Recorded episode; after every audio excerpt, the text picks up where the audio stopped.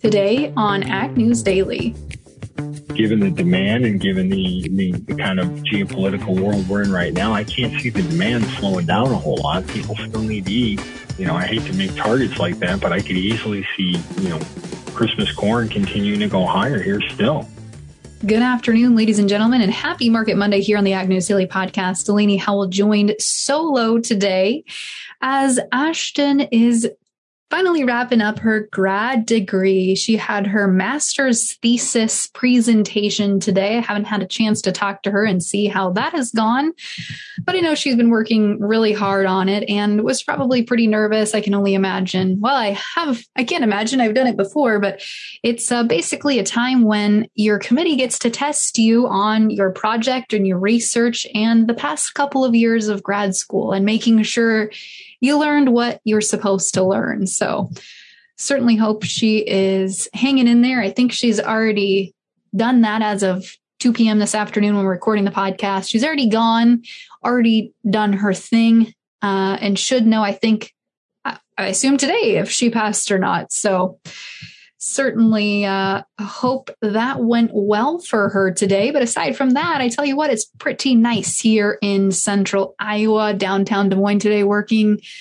at a co working space. And it is a sunny 70 degree day here in Des Moines. And I am not complaining. It is fantastic out. Hopefully, folks are getting the spring fever itch. Yesterday was the first official day of spring. And of course, with that means planters are going to be rolling in the fields very, very soon. So, certainly excited to see folks getting out there, getting the crop planted as uh, really is a couple weeks really away. But as we continue to dissect the world of agriculture, there's certainly some continued issues which could impact this year's crop and uh, commodity prices. We'll kick things off here with a weather story.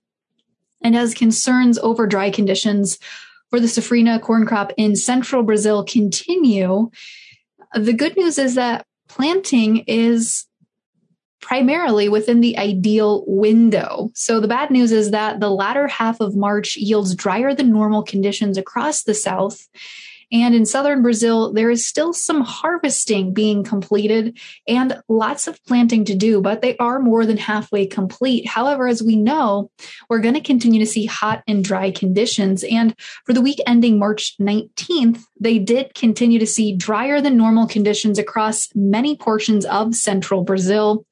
And this was the fourth driest second full week of March in more than 30 years for the state of Mato Grosso do Sul, which is a key growing area for both corn and soybeans. So while we're continuing to see harvest wrap up and planting chugging right along down there in Brazil, dryness is going to be a trend and a conversation continuing to happen moving forward.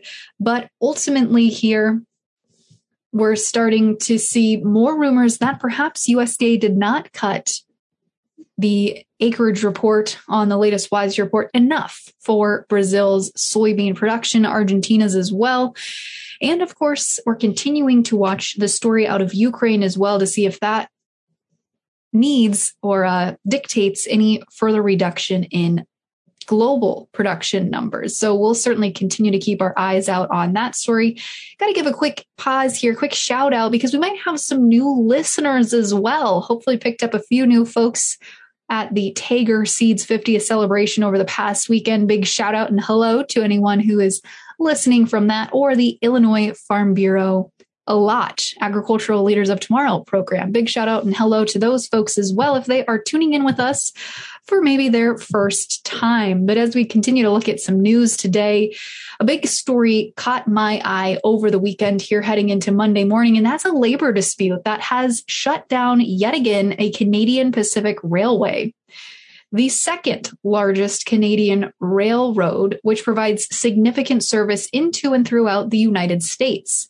That shutdown began yesterday, but talks are continuing with federal mediators and the negotiations are between essentially Canadian Pacific and the Teamsters Canada Rail Conference over higher pension caps and increased wages and benefits.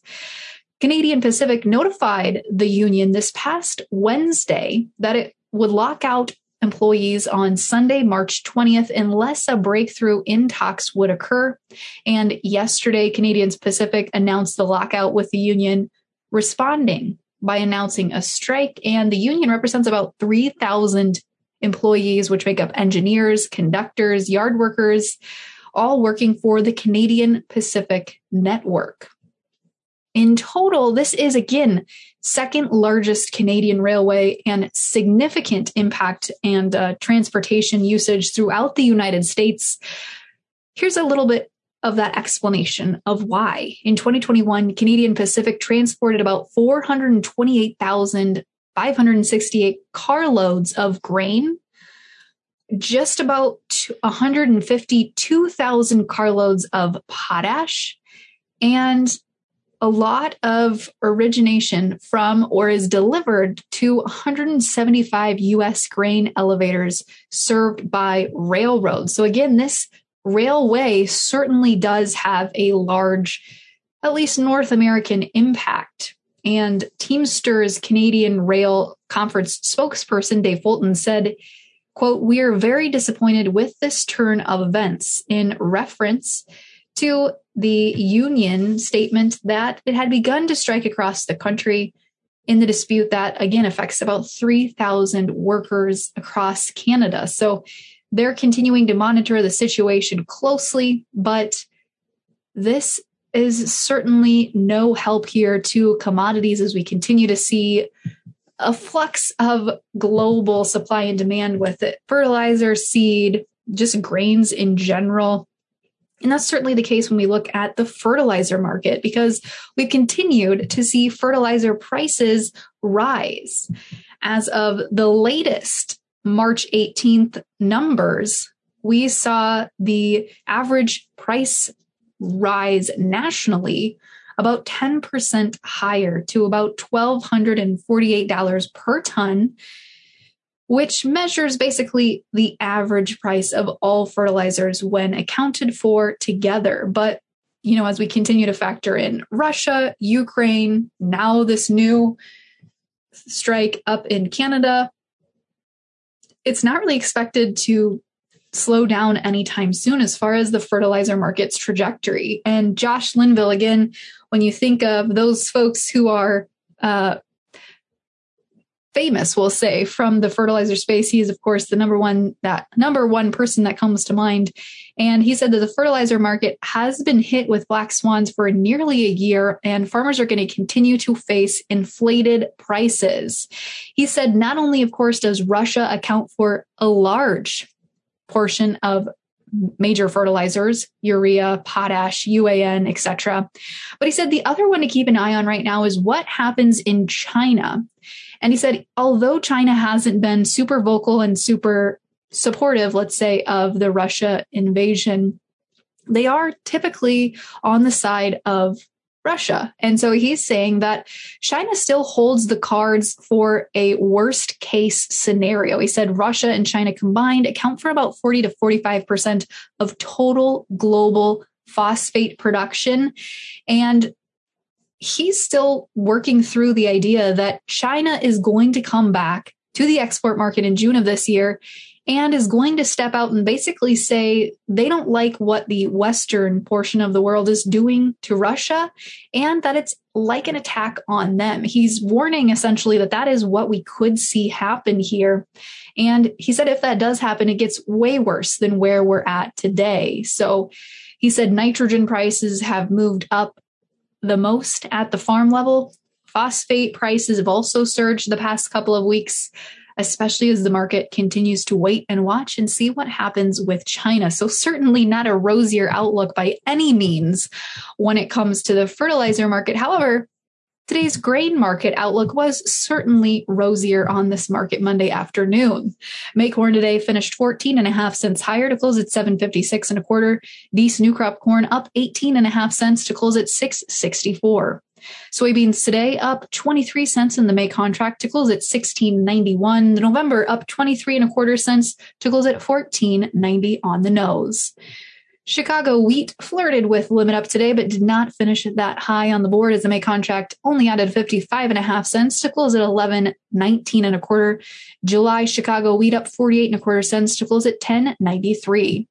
Livestock showed mostly weakness today as live and feeder cattle's finished lower while lean hogs continued to add some green to the screen. April live cattle down 45 cents today to close at 140.05. The June down 72 and a half cents to close at 136.35. April feeders today lost $1.12, settling the day out at 161.20. May shed $1.70 to close at 165.75. And in lean hogs, April added $1.22 to close at 162 and a half. The May up $3.97 and a half cents to close at a buck 11.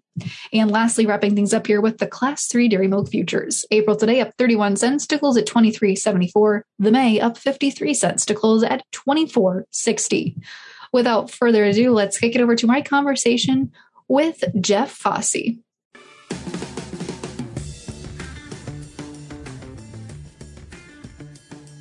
Well, folks, for today's hashtag Market Monday conversation, chatting with Jeff Fossey, senior broker for Capco Futures today. Jeff, how you doing on this Monday afternoon?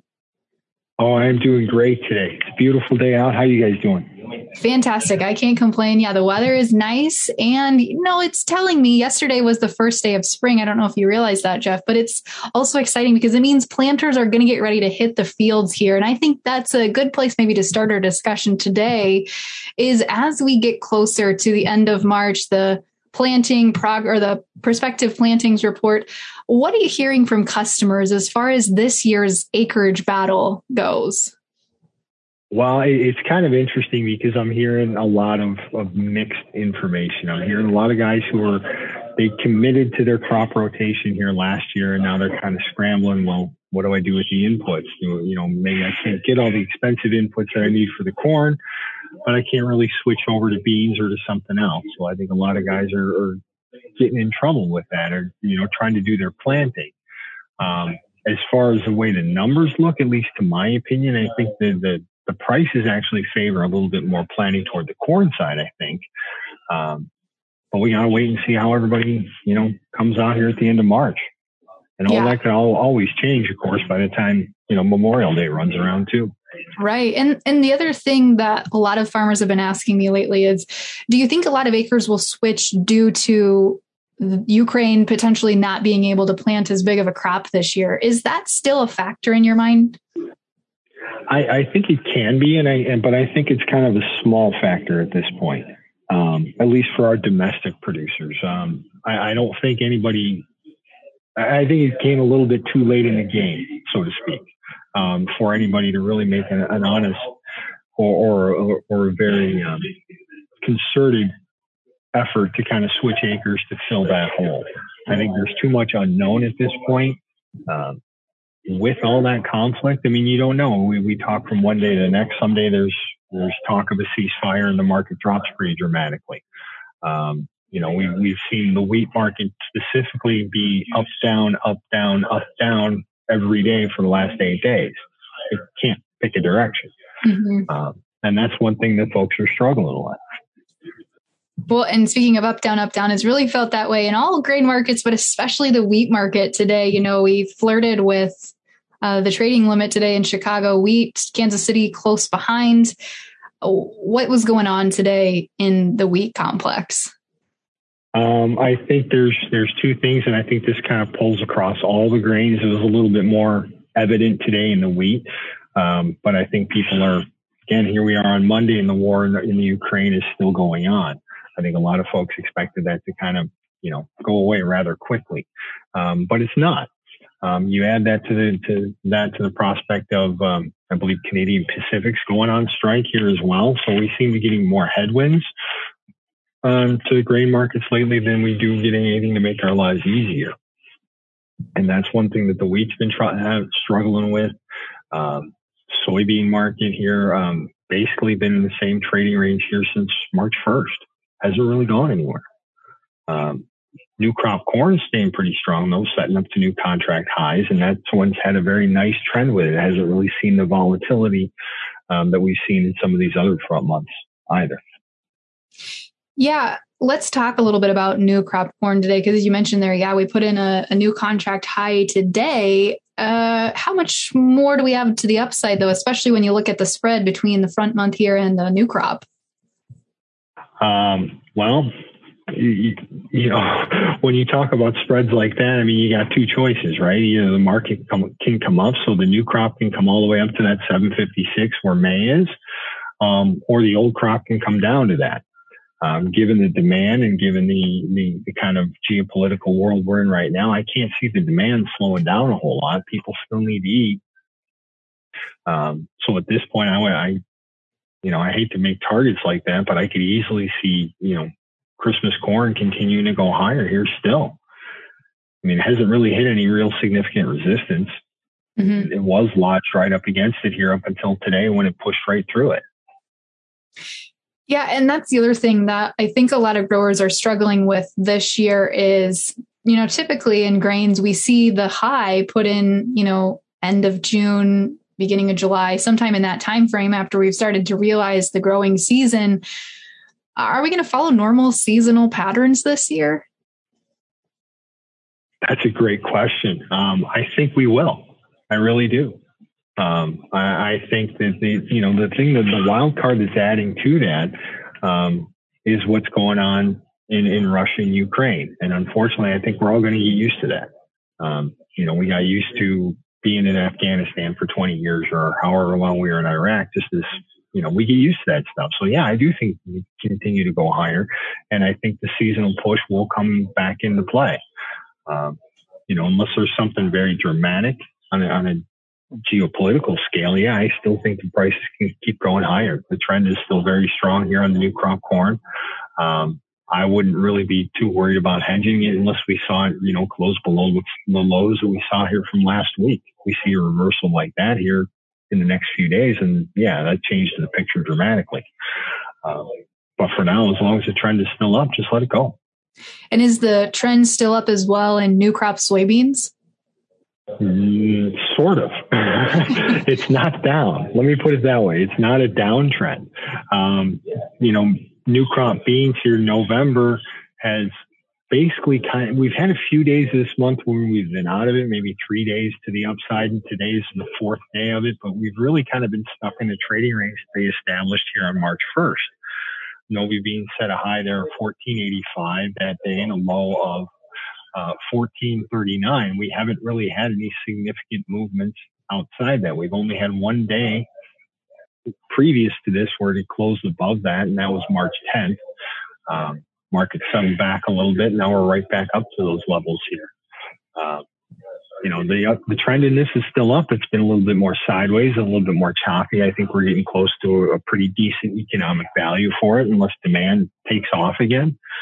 Um, but yeah, the trend is, is definitely still up, at least for the moment.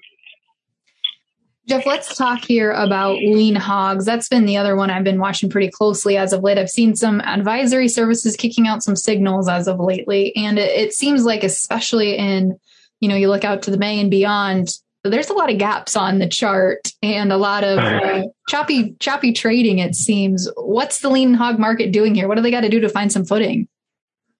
Um, that's a great question. I mean, when we look at the June, I mean, there's almost the the appearance of you know what some folks might call a double top. Um, you know, the highs that we hit here last in, in the end of February here, right around the 22nd to the 23rd.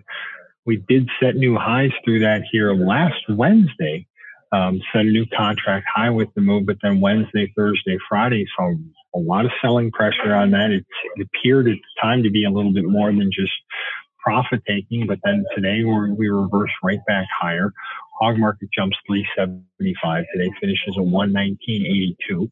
Um, it looks very strong. Again, the trend is is very up. Is, up. Um, a lot of these markets, the hogs have done this, the grains have done this. They've gotten a lot more vertical than what we're used to seeing, um, which is adding to the volatility, which is adding to these big swings. I mean, today is a nice day up for hogs, up 375. Well, you know, Thursday we were down 350. Friday we were down 90 cents. I mean, the, the markets are making much, much larger moves. Um, just because of I think a lot of the, the feelings and a lot of the uncertainty that everybody has. Nobody wants to be wrong. Everybody wants to be right. Absolutely. And uh, Jeff, really quickly here as we wrap things up, what's your quick take on the on the cattle complex? Um, I think the feeders, well, I think they kind of, let's start off with fat cattle. I think they made their low here earlier in the month uh, when we made their spike low here on March 4th. That was about the end of two weeks of pretty much straight off selling. Um, I think in the long run, the cattle prices should get a little bit better. Um, feeders are having trouble with that because of the high corn prices. Uh, but they have also turned nicely off their lows that they also made on March 4th in the feeder cattle. And I do think that there's probably going to be some heavy lifting to go along. It's not going to turn vertical like a lot of the other markets just simply because there's not that level of participation in them just yet. Um, but I do think in the long run, cattle prices should stay relatively firm. Fantastic. Jeff, before I let you go, if folks want to chat markets with you, have questions, where can they find you? Ah, they can reach me directly. My uh, my number is 630-938-7629. Uh, if they want to learn a little bit more, a little bit more about who we are and what we do here at Capco Futures, they can go to capcofutures.com. Fantastic, Jeff. Well, thanks for coming on and chat markets today. Certainly appreciate it. Hey, thanks for the time. Enjoy the day.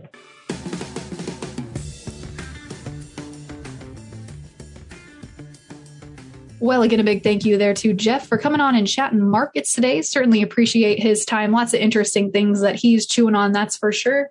And we're going to be chewing on lots of interesting conversations this week on the podcast. So make sure and stay tuned with us. And if you didn't check it out, last Friday's podcast was a fantastic one in the sense of getting a better understanding of what's going on in Ukraine from a ground level. I had the opportunity to interview a Ukrainian farmer so if you haven't listened to that episode, I encourage you to go back and check that one out. Certainly gives you a much better perspective than anything we could possibly read or see or hear in the news today. So follow along with us on Facebook, Twitter, and Instagram at Ag News Daily for the latest updates on agricultural news. And with that, we'll see you right back here tomorrow.